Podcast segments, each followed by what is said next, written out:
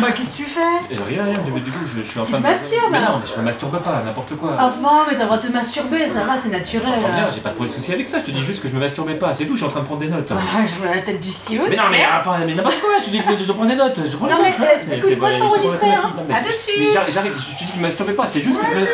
Je, eh, eh, je me masturbais pas Je me masturbais pas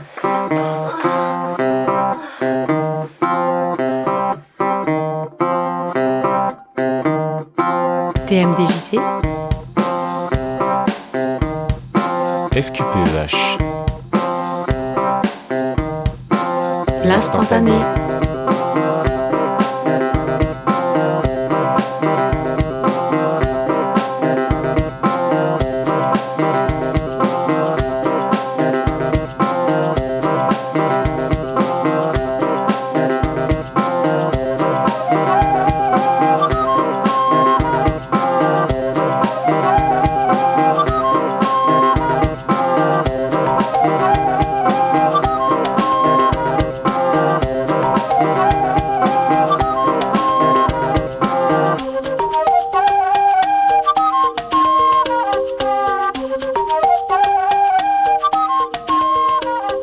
Bienvenue à vous, voyageurs de la toile, auditeurs de passage ou curieux. C'est avec un grand plaisir que nous souhaitons partager nos pensées du moment. Prendre un instantané avec vous. Il nous a semblé intéressant de parler aujourd'hui d'un sujet brûlant Un sujet sensuel. et qui illustre bien une certaine forme de plaisir. Ce sujet, c'est la sexualité sans tabou. Alors FQPEH, c'est quoi la sexualité? Alors, moi j'aime bien effectivement définir les choses, euh, commencer par là en tout cas. Et en fait, si on prend un ensemble de définitions, effectivement, on peut décrire euh, la sexualité d'une façon très technique comme étant une pratique liée au sexe. Donc qu'elle soit satisfaisante ou non entre euh, des êtres vivants qui s'adonnent à cette activité. Chez l'humain, on peut dire que ces pratiques se sont structurées au fil de son histoire par des normes sociales, des normes religieuses, des normes médicales même. Et euh, c'est euh, désormais surtout les, psychanalystes, les hommes de loi qui définissent et régissent les limites socialement acceptables en termes de comportement ou d'orientation. Donc ce sont plus souvent euh, les doctrines religieuses qui déterminent les règles de la sexualité chez l'humain, qui la confinent bien souvent à un rôle de reproduction. Et pourtant, c'est l'évolution même des hominidés, donc les êtres euh, plus ou moins bipèdes, qui ont une vie sociale et qui sont capables d'apprentissage, qui a modifié cet état de fait pour aller en fait vers la recherche de plaisir sans but de reproduction, comme on peut le voir euh, chez l'humain, mais aussi, je sais pas, chez le bonobo, qui est un des, plus connus, où l'acte sexuel devient un moyen aussi d'assouvir euh, simplement des plaisirs érotiques ou qui servent à régler même des conflits. Donc, ce qu'on peut se demander, c'est pourquoi en fait euh, la sexualité est-elle souvent taboue Est-ce que c'est parce qu'elle touche à quelque chose d'essentiel de la vie Pourtant, c'est vrai que c'est un plaisir, on pourrait se dire un plaisir comme un autre. Euh, Est-ce que se faire plaisir est un sujet tabou? Euh, Est-ce que c'est un peu le, plaisir coupable, comme on dit? Et euh, si c'est le cas, d'où peut bien venir cette euh, culpabilité? Tu viens d'exprimer dans, le fait effectivement d'un rapport un petit peu conflictuel avec la religion, particulièrement euh, du côté de chez nous, euh, sur les trois religions monothéistes, ont des rapports qui sont un petit peu ambigus et compliqués avec la sexualité. C'est particulièrement le cas dans la religion chrétienne sous, sous plein d'aspects, mais ça se comprend parce qu'à un moment, si jamais on doit reprendre, on doit faire un petit peu d'histoire, à un moment donné où les religieux euh, cherchaient à, avoir euh, une forme de pouvoir qui était, euh, qui était réel. Euh, L'un des éléments était de dire voilà, si tu ne fais pas ce que je te dis, tu vas aller en enfer, et, euh, et si tu fais ce que je dis, tu iras au paradis. Or, comme on s'adressait à des gens qui n'avaient que très peu de choses, voire des fois euh, pas du tout, euh, il fallait bien qu'on puisse euh, leur exprimer que dans leur acte au quotidien, il y avait des choses qui étaient plus ou moins normales à faire et d'autres qui n'étaient pas. Enfin, en gros, quand il te reste rien, si ce n'est ta sexualité, euh, si jamais on peut faire pression quelque part, bah, ce sera, ce sera là-dessus. Donc c'était garder ce pouvoir. Oui, en effet, on peut dire qu'on a culpabilisé le plaisir quelque part. Mhm. Et si on peut refaire donc un petit point, alors je ne vais pas parler de toutes les religions, parce que euh, évidemment, elles ont toutes eu un rôle à jouer, entre autres, euh, sur nos, façons de, se comporter, sexuellement et autres. Je vais parler de celle qui a été, euh, disons, majoritairement influente pendant très longtemps en France, donc la chrétienté. Et donc, si on peut faire un petit peu d'histoire, en 300-400, donc elle fait son apparition, en gros, hein, dans le sud de la France, mais elle se répand pas tout de suite. Il faudra attendre donc la manifestation soudaine, on va de plusieurs saints, euh, dont Saint Quentin, qui est euh, le plus connu, pour que euh, ces faiseurs de miracles séduisent les monarques et les puissants. Mais la population, elle reste encore réticente au changement. Alors, les chrétiens, porteurs de bonnes paroles, construisent euh, de magnifiques et imposants édifices qui donnent l'impression en fait d'une religion euh, puissante, alors que pour l'instant il n'y a pas beaucoup de- d'adeptes. Et du coup, vers euh, 800, euh, ils sont forts hein, donc du rayonnement de, leur message, du fleurissement des églises, et le peuple a désormais des saints comme modèle concret à suivre, des lieux pour prier. Il y a même le dimanche chômé donc qui est remplacé par le culte et les sermons. Donc voilà, on travaille plus le dimanche parce qu'il y a, y a la prière et les sermons. Et surtout, surtout bah, effectivement, la douce promesse du paradis après la mort hein, qui, euh, qui fait son apparition. Mais la promesse du paradis, tant convoitée par tous ces nouveaux adeptes, n'est pas sans condition. On va dire que l'im- l'implantation de la chrétienté a été, euh, disons, indéniable, enfin une indéniable place forte pour diffuser des préceptes qui sont vraiment intéressants, des préceptes de vie pour vivre ensemble. Et, euh, et elle devient euh, surtout un lieu, malheureusement, euh, de, de, pour moi en tout cas, d'une véritable Véritable conditionnement.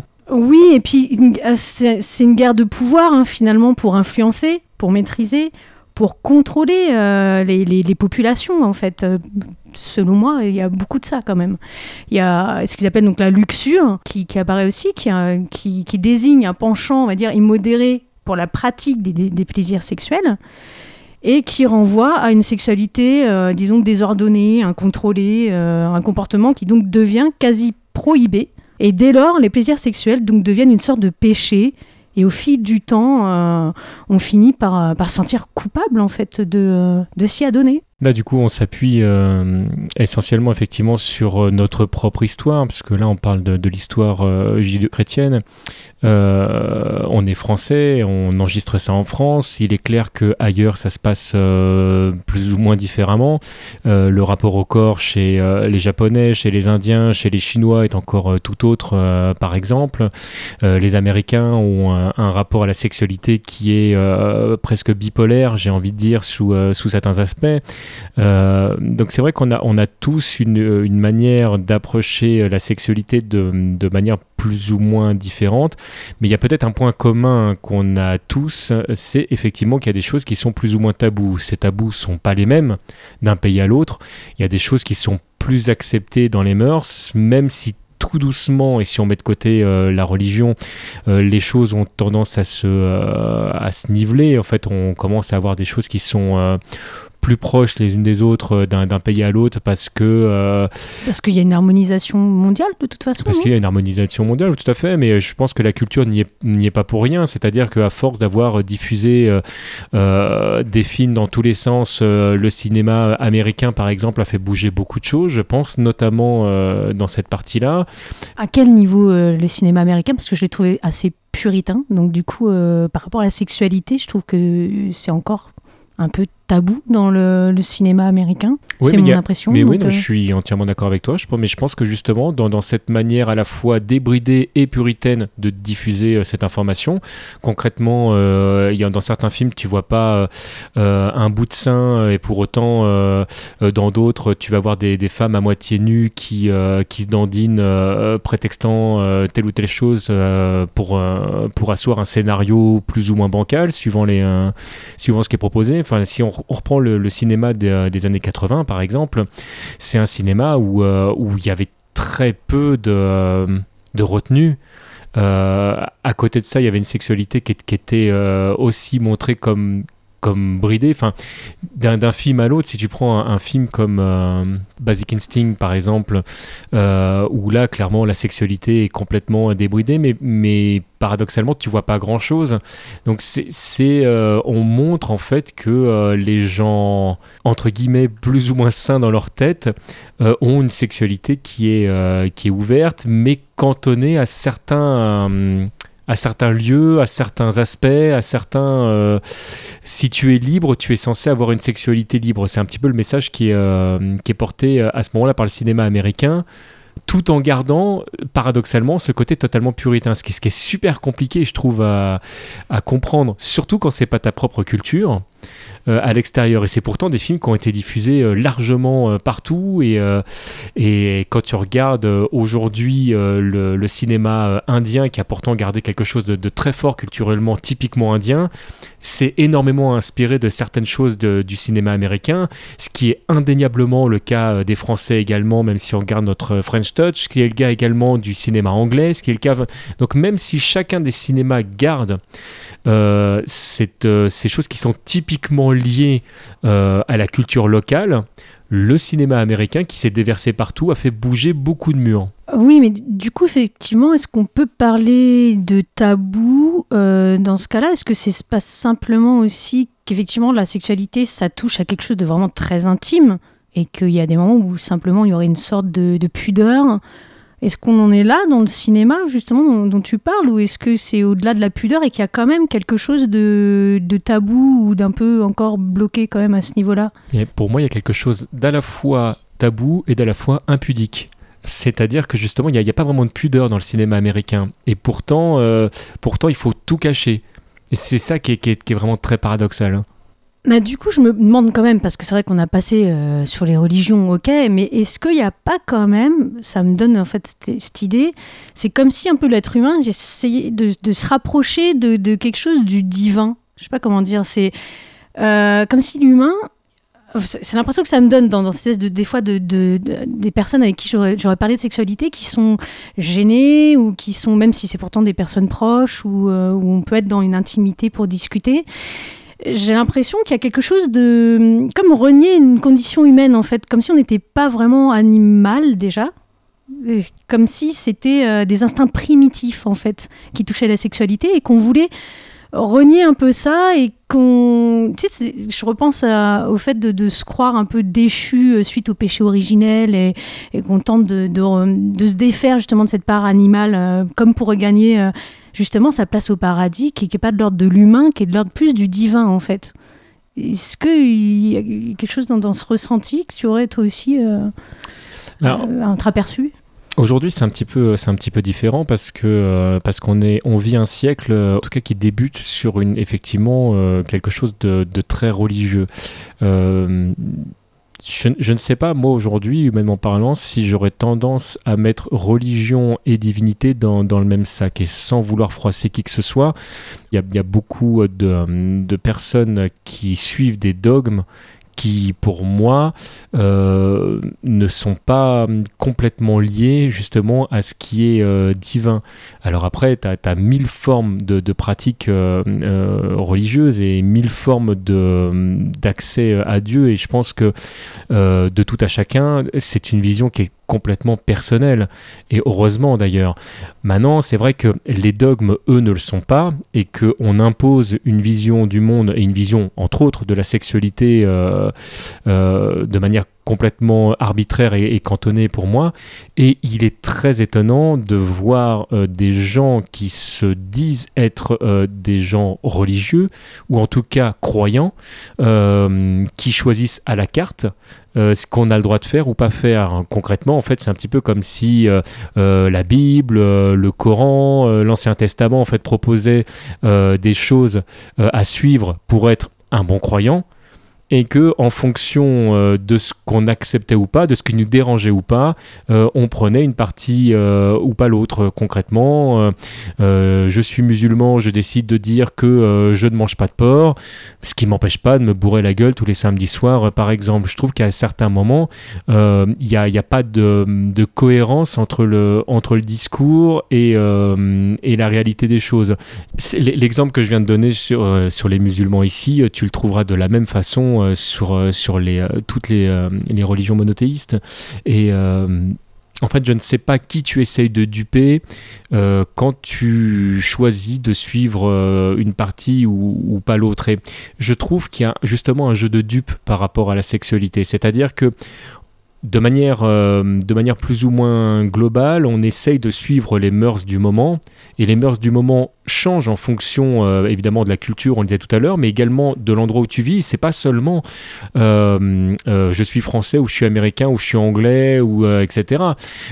C'est également le lieu géographique très concrètement et les gens avec qui tu navigues. C'est-à-dire que si tu navigues avec des gens qui sont nudistes ou d'autres qui sont échangistes ou au contraire qui sont versés dans, tel ou tel élément où la pudeur est, est, super importante, tu vas forcément te comporter différemment parce que le curseur n'est pas, n'est pas placé au même endroit et forcément les tabous ne seront pas les mêmes. Bah oui, c'est exactement ça. C'est-à-dire que bien sûr, de toute façon, il y a des normes, on va dire, qui sont conditionnées par donc l'histoire avec un grand H de l'humanité, les religions, tout ce qui s'est passé pour l'histoire commune, on va dire, à chacun.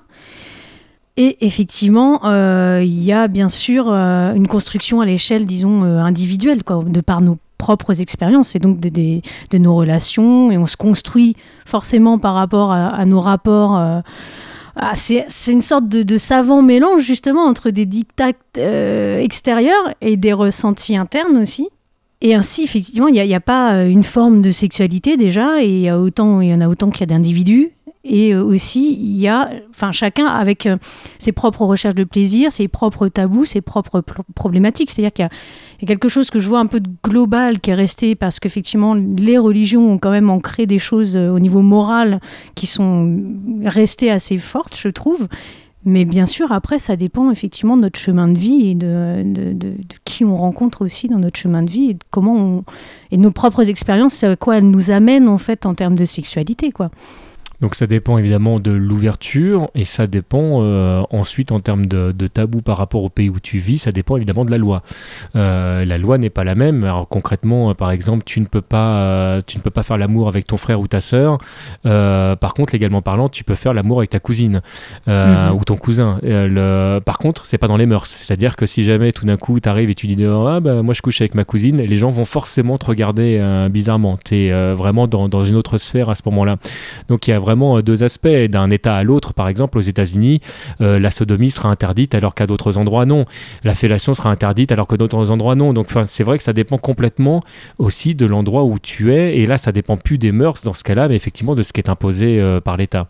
Mais est-ce que c'est justement ces mœurs qui, euh, dont découlent les lois Ou est-ce qu'il y a à un moment donné euh, quelqu'un qui est à la tête euh, donc là en, l'occurrence de, l'État ou autre et qui dit non, moi je pense que c'est comme ça qu'il faut faire sa, vivre sa sexualité, du coup j'impose des lois ça se construit normalement un peu euh, dans les deux sens quand même. Je pense que c'est un peu des deux, oui. Je pense que c'est vraiment une rencontre des deux. C'est-à-dire que la personne qui est au pouvoir, de toute façon, dans tous les cas de figure, a le pouvoir comme son nom l'indique. Euh, maintenant, à côté de ça, effectivement, il s'appuie sur euh, ses propres mœurs et ses propres mœurs s'appuient forcément plus ou moins sur les mœurs du moment également. Donc, je pense que c'est les deux qui se rencontrent. D'ailleurs, les lois évoluent en fonction de la manière dont la population évolue et vice-versa, parce que la population évolue aussi parce que les lois évoluent concrètement y a un moment donné où la peine de mort existait en France. Du jour au lendemain, elle n'était plus permise. Et euh, forcément, on a tout doucement aussi changé notre, notre fusil d'épaule, même si aujourd'hui, certains auraient tendance à, vouloir inverser la, donne. Et justement, en parlant donc de, de mœurs, d'évolution des mœurs, etc., et comme tu as parlé aussi du cinéma euh, américain, je pensais à un film euh, qui s'appelle Short Bus, mhm qui, est un film donc, de John Cameron Mitchell de 2006 et qui je trouve est très euh, très très libéré là-dessus euh, au niveau de la sexualité parce que c'est quasiment euh, un film on pourrait qu'on pourrait qualifier de film X mais qui est je crois interdit au moins de 16 ans et pas au moins de 18 mais on voit pourtant des scènes euh, très explicite, quoi. Hein. C'est-à-dire, on voit vraiment des pénétrations euh, et tu as une vraie histoire. On suit donc dans le film euh, plusieurs personnages new-yorkais, en fait, dont les aventures, on va dire, tragico-comiques, je sais pas comment on peut dire, naviguent donc entre la sexualité et les sentiments. Et en fait, l'histoire vite fait, c'est que tu as un petit groupe de personnes qui fréquentent tous un club underground moderne, donc le Short Bus, où s'expriment toutes les sexualités. Donc une sorte de club assez ouvert où euh, effectivement, voilà, il va euh, se jouer euh, entre les gens de la sexualité tout à fait libérée.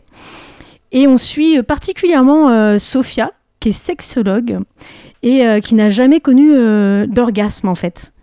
Donc c'est assez, euh, bon déjà c'est assez rigolo quoi pour une sexologue, sexologue de ne pas avoir connu d'orgasme. Elle s'en rend compte euh, au fur et à mesure quoi. Et euh, avec son mari Rob, en fait, elle simule le plaisir depuis des années.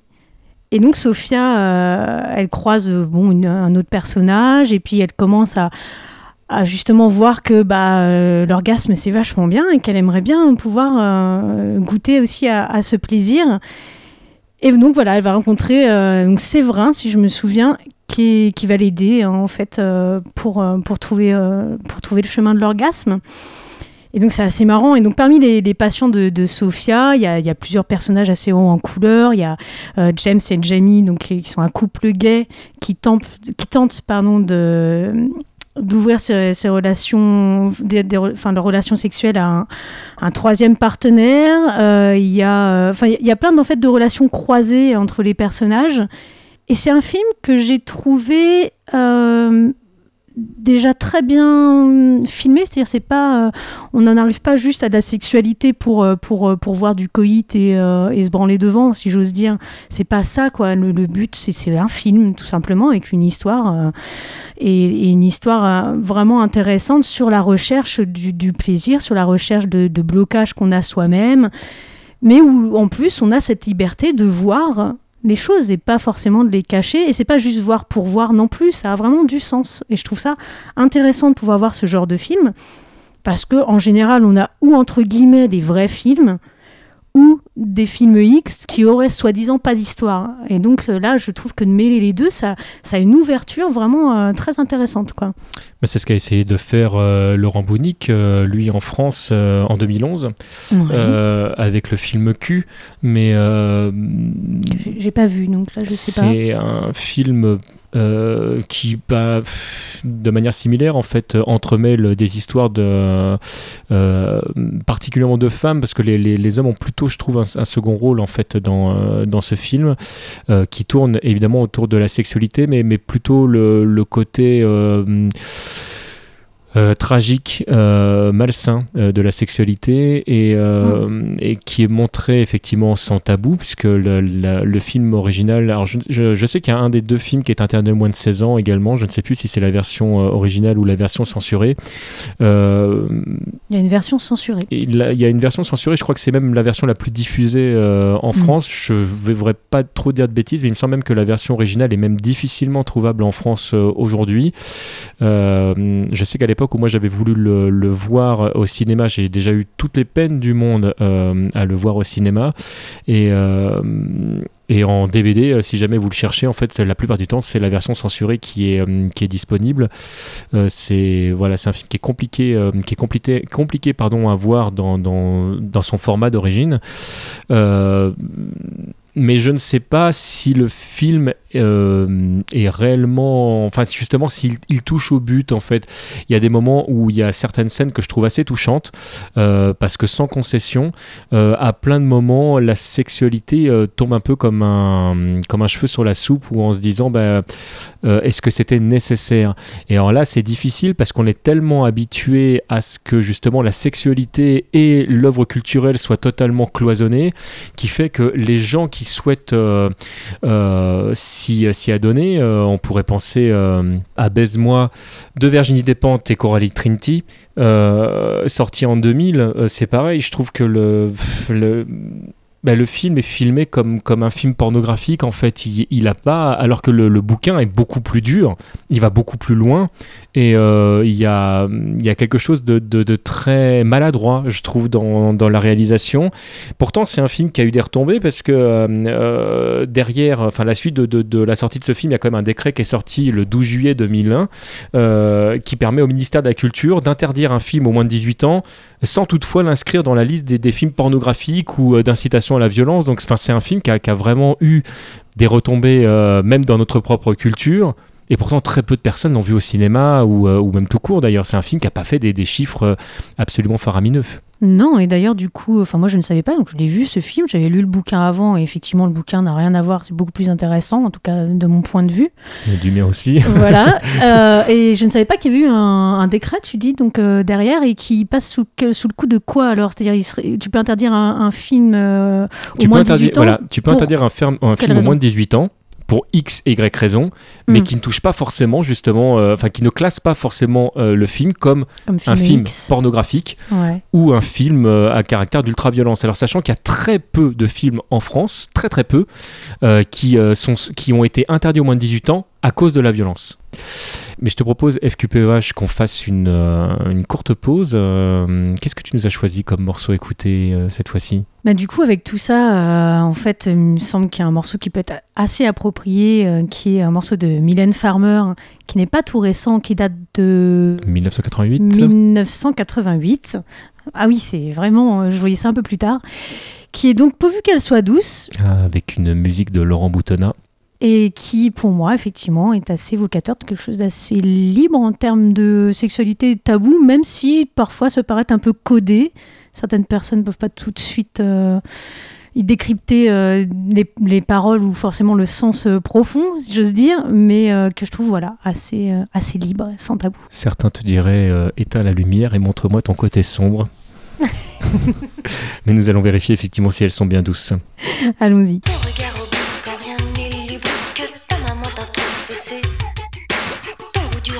N'a rien de pervers et ton bébé n'est pas fâché. Ton gamin citron son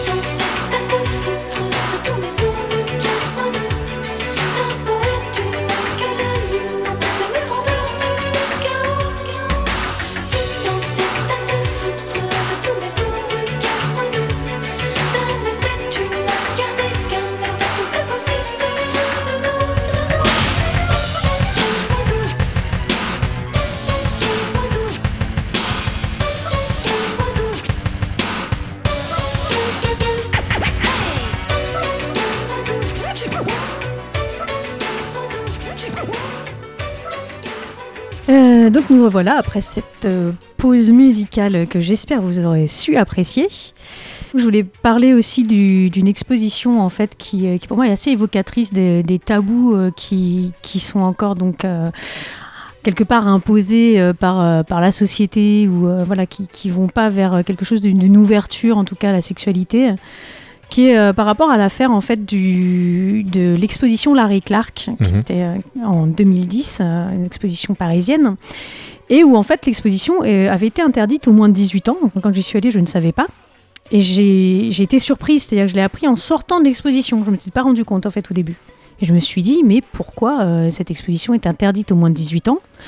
Surtout que si on regarde euh, les films de Larry Clark, parce que donc c'est des, des photos qui sont euh, souvent très proches de ce qu'on peut voir dans ces films, Mhm. des films comme Ken Park ou Kids, qui eux-mêmes sont des films qui ne sont pas interdits au moins de 18 ans, qui ne sont pas classés X en fait.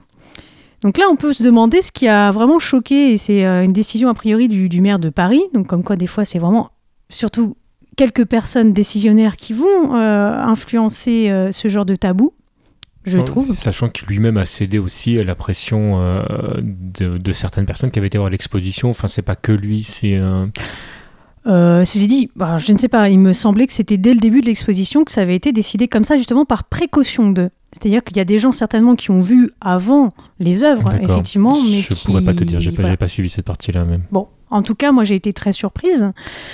Et en fait, il y avait des images euh, suivant, euh, selon lui ou suivant, selon eux. Donc je ne sais pas qui a vraiment été donc derrière cette décision, mais a priori donc le maire a tranché, qui était aussi par rapport à une, sexualité peut-être déviante où il y avait des, idées de oui c'est un adulte qui regarde des adolescents parce que voilà pour ceux qui connaissent pas bien Larry Clark c'est souvent des, corps d'adolescents en fait c'est ce qui l'intéresse c'est la, la, floraison quelque part de- du, corps, l'épanouissement, et donc qui passe par la sexualité, la découverte de son corps, etc. Et donc j'étais surprise de, de cette, euh, de cette interdiction, de, interdiction de moins de 18 ans parce que je me suis dit, au contraire, c'est euh, de eux dont on parle, les adolescents, et ne- eux ne vont pas pouvoir venir voir cette exposition en fait. Alors qu'il y aurait plein de choses à discuter avec eux. Quand on parle d'adolescents, c'est adolescents, jeunes adultes. hein. Donc en tout cas, il y a eu donc cette espèce de, de polémique euh, autour de, de- de cette exposition. Et euh, il y a un propos assez intéressant euh, que que j'ai relevé, qui est donc euh, de Stéphanie Moidon, donc le, le- le temps de cette, enfin durant cette période de cette exposition, qui s'est exp- exprimée donc au- dans le journal Le, Monde. Parce que en fait, justement, il y avait cette histoire de, de pédophilie derrière, et elle dit donc soit une image est pédophile, soit elle ne l'est pas, et c'est le spectateur, disons un spectateur intelligent saura trancher, c'est ce qu'elle dit. Alors en fait, ce qui, est important, c'est vrai que c'est euh, elle ce qu'elle euh, ce qu'elle met en avant, c'est qu'en fait c'est surtout une nouvelle forme de censure masquée, donc je lis même ses propos, euh, plus pernicieuse, celle qui consiste dans l'ombre à reformater les mentalités et les espaces publics à multiplier les dispositifs de prévention ou de précaution relevant d'une autocensure généralisée.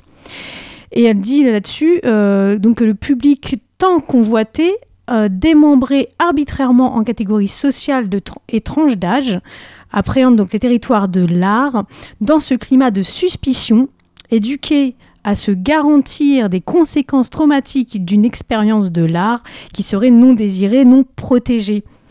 Et là-dessus, ce que je trouve important de rajouter, parce qu'il y a aussi Larry Clark a pu s'exprimer, euh, lui, il dit qu'il était choqué et surpris par la décision de la mairie de Paris. Et il, s'exprime en ces termes. Cette censure est une attaque des adultes contre les adolescents. C'est une façon de leur dire retournez dans votre chambre, allez plutôt regarder toute cette merde sur Internet. Euh, mais nous ne voulons pas que vous alliez dans un musée voir de l'art qui parle de vous, de ce qui vous arrive. Et effectivement, voilà, ça pour moi, ça participe à, à quelque chose qui amène à, du, à de la sexualité euh, sous le coup de tabou, alors qu'il n'y aurait Mm. pas de raison, justement. Qu'il faudrait au contraire pouvoir en discuter et que ce soit accessible aux personnes concernées, qui est le cas. La sexualité sans tabou, c'est vrai qu'elle est, euh, elle est quelque part stéréotypée. Euh, on, en parlait tout à l'heure, elle est liée à notre culture, euh, forcément nos tranches d'âge aussi. hein. La sexualité des, plus de 60 ans ne ressemble pas à la sexualité des enfants, au même titre que la sexualité des jeunes adultes ne ressemble pas à celle des cinquantenaires. Enfin, donc il y a- vraiment une, une évolution dans la sexualité, dans la manière de s'approprier son propre corps, la manière dont on a de, caresser l'autre, parce que la sexualité, là on, fait référence à une sexualité avec, quelqu'un d'autre, mais bon, on pourrait très bien avoir une sexualité seule. Il y a également les personnes qui ont fait le choix de ne pas avoir du tout de sexualité, euh, et c'est un choix euh, personnel à respecter au même titre que ceux qui, euh, qui ont cette, cette ouverture sexuelle. C'est important parce que très souvent, on parle de la pression du tabou euh, de la sexualité, mais on parle rarement de la pression de la sexualité sur ceux qui ne souhaitent pas euh, en avoir. C'est-à-dire qu'il y a des gens qui ont fait le choix, parce que ça leur convient très bien comme ça, de ne pas avoir de sexualité, et, euh, on met beaucoup de pression pour dire que bah, si tu n'as pas de sexualité, c'est que tu n'es pas normal, c'est que, c'est que tu es différent, c'est que... Et il y a aussi beaucoup de pressions qui sont, qui sont amenées à ça. Tout à l'heure, tu parlais de rajouter également du, cette recherche du divin au de, l'acte sexuel. Et euh, il y a quelque chose, moi, qui, qui me tient à cœur, dont, j'aimerais vraiment parler euh, aujourd'hui. C'est euh, justement tout ce qui est cette ouverture vers une sexualité sacrée, dans le sens où on remet quelque chose d'essentiel autour de cette sexualité, donc pas quelque chose de l'ordre de la perversité, quelque chose qui est, vraiment dans la rencontre de l'autre, au sens littéral du terme. Une rencontre, et vous m'excuserez du terme, profonde et, euh, et concrète où euh, dans, dans cet échange de, corps, il y a aussi une communion d'âme et une, euh, une rencontre qui est justement tout sauf stéréotypé, quelque chose qui soit justement euh, de l'ordre de, de l'inconnu à chacun des gestes et euh, qui se libère justement de, de tout ce que, par exemple, la pornographie peut euh, nous clouer un peu partout à gauche à droite et découvrir quelque chose de, de neuf. Il y a beaucoup de, courants idéologiques qui vont dans ce sens. L'un des plus connus en France reste le, le courant tantrique et si euh, le courant tantrique est très intéressant sous, euh, sous plein d'aspects, il y a, y a quelque chose qui, je trouve, du côté de chez nous est un peu euh, dévié, c'est que le, tantra est lié au départ à, une, à des dogmes religieux, là encore, qu'on en a gardé que ce qu'on souhaitait sur le sol français parce qu'il y, avait, y avait ce côté sexuel qui est plébiscité. C'est aussi... euh, il y a quelque chose de l'ordre du commercial quand on arrive et qu'on dit bah oui euh, il y aura une sexualité sans tabou venez chez nous on est on fait du tantra vous Oui, allez voir c'est autre chose ouais. c'est très attractif, voilà. Vous ne tomberez pas dans, le- dans, de- dans le coup de la prostitution. Euh, là, on est, on est, c'est vraiment des adultes consentants. Vous n'êtes pas dans, dans le cadre de l'échangisme. C'est vraiment quelque chose de sacré, ou etc. Et je trouve quelque chose d'un- peu justement pervers pour le coup euh, là-dedans. En fait, la manière dont, dont c'est c'est proposé en France, des fois, le discours très propre, très lisse qui est proposé est un petit peu en décalage avec ce qui se passe dans, euh, la réalité. Mais le fait est que le tantra euh, apporte quelque chose d'assez euh, nouveau en France, si tant est que le tantra soit nouveau, on, est d'accord que non. Mais, c'est intéressant de voir justement comment il arrive à faire évoluer certaines, certaines façons de penser en fait sur le sol français. Mais parce que, a priori, quand même, c'est euh, le tantra, il y, a- il y a quelque chose d'une forme de, de libération de quelque chose, non Euh, euh, En termes de sexualité, je veux dire, c'est pas. Alors je vais dire que ça dépend complètement avec qui tu le pratiques, Mm. ça dépend complètement qui l'enseigne. Euh, Il y a autant de, de, de maîtres tantriques que, euh, que de visions euh, du monde. Euh, c'est comme tout, euh, si tu veux, on parlait de religion tout à l'heure, il y a des choses magnifiques qui sont écrites dans, le Coran, dans la Bible, j'en passe et des meilleurs. Et puis après, tu peux, tu peux lire des choses qui sont beaucoup plus sombres. C'est qu'est-ce que tu tires des, textes sacrés. Ce qui est intéressant dans, cette libération sexuelle qui est, entre autres euh, amenée par le, par le tantra, c'est, je trouve, le respect et le côté sacré qui est, euh, qui est proposé justement euh, aux, pratiquants. Euh, oui, donc effectivement, ça serait, je trouve, assez intéressant de pouvoir développer là-dessus et sur certaines formes de, de, libération sexuelle, parce que moi, ce qui me, ce que je trouve vraiment, comment dire, ce qui me touche dans cette histoire-là de, de tabou et de sexualité, c'est qu'il y a des tas de gens en fait finalement qui sont en souffrance par rapport à leur sexualité, qui peuvent pas euh, se sentir libres euh, parce qu'ils sont jugés, ils sont regardés euh, différemment ou, ou ils se sentent eux-mêmes coupables de plein de choses. Et finalement, c'est vachement dur. J'aimerais bien qu'on puisse effectivement, parce que l'humain, il cherchera toujours, disons, à, à théoriser ou à analyser la sexualité, à, penser des tas de choses. Je dis pas que c'est le cas du tantra, mais j'imagine qu'il y a beaucoup de, penseurs qui, voilà, qui, essayent de, de, trouver des choses pour se libérer. Mais faut pas oublier qu'effectivement, avant tout, pour moi en tout cas, ça reste un plaisir euh, naturel à expérimenter tout au long de sa vie.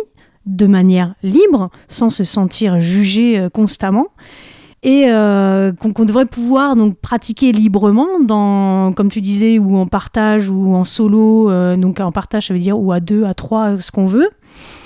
Et euh, ou solo parce qu'effectivement c'est notre choix et pourquoi pas.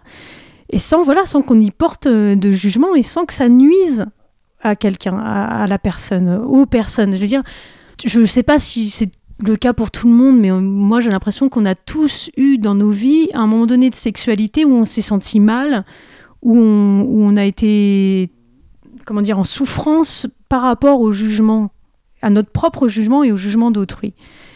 Et donc du coup, je me demande effectivement euh, comment on peut euh, libérer la sexualité, quoi. Comment on peut euh, euh, arriver à, à discuter ensemble, à faire changer aussi un peu justement ces tabous qui, pour moi, n'ont- pas lieu d'être pour la plupart du temps. Après, on peut parler de sexualité déviante, et là, ça reste dans après des pas des déviances euh, au terme moral, mais en termes d'interdit. Donc effectivement, comme on disait, surtout principalement les incestes, euh, tout ce qui est pédophilie, effectivement, c'est quelque chose qu'on ne peut pas permettre pour plein de raisons, qu'on pourrait développer, euh, mais peut-être pas là dans cette émission parce qu'on va pas avoir le temps. Mais il est évident effectivement qu'il faudra qu'on refasse une deuxième émission euh, pour parler de tout ça euh, de manière un petit peu plus approfondie. Pour répondre à ce que tu disais euh, juste avant vis-à-vis du tantra, c'est vrai que les personnes qui se sont retrouvées bloquées dans certaines choses et qui sont tombées sur, sur des, hum, des personnes de qualité ont eu la chance effectivement de, de pouvoir ouvrir tout un pan d'un nouveau monde, effectivement quelque chose de, très peu bridé, de très peu codifié, mais qui s'appuie effectivement sur, sur des leçons de vie. C'est-à-dire que concrètement, euh, on a autant à apprendre dans la sexualité que dans tous les autres domaines. Tu disais oui, mais c'est naturel, tout à fait. Mais au même titre qu'il est naturel de manger, il est naturel de respirer. Et pourtant, combien de personnes mangent mal, respirent mal, euh, parce que tout simplement, euh, les choses qui peuvent paraître naturelles pour certaines personnes le sont beaucoup moins pour d'autres.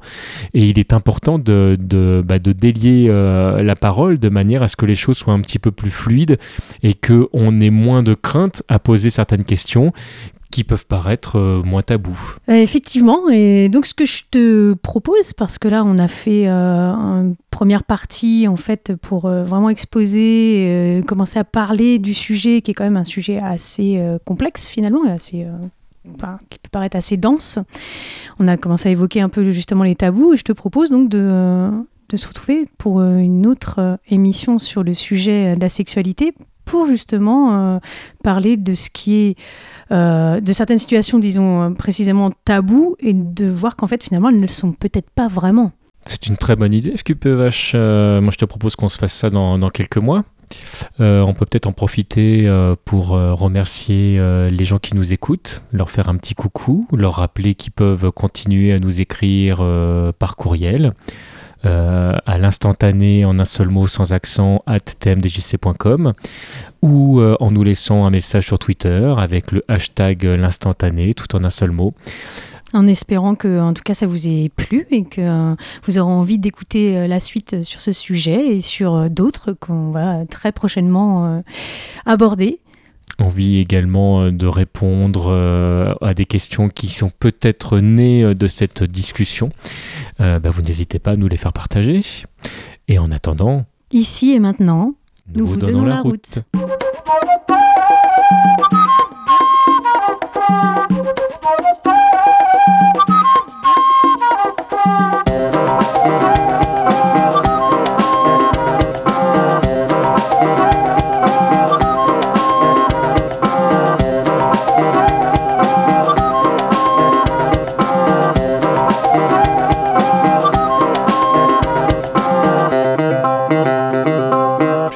Avec ces choses-là. Je vais t'enculer. Je vais t'enculer et tu jouiras. Nos productions vous plaisent? Vous avez envie de nous laisser un pourboire et retrouver du contenu exclusif? Alors rendez-vous sur premium.tmdjc.com. tmdjc.com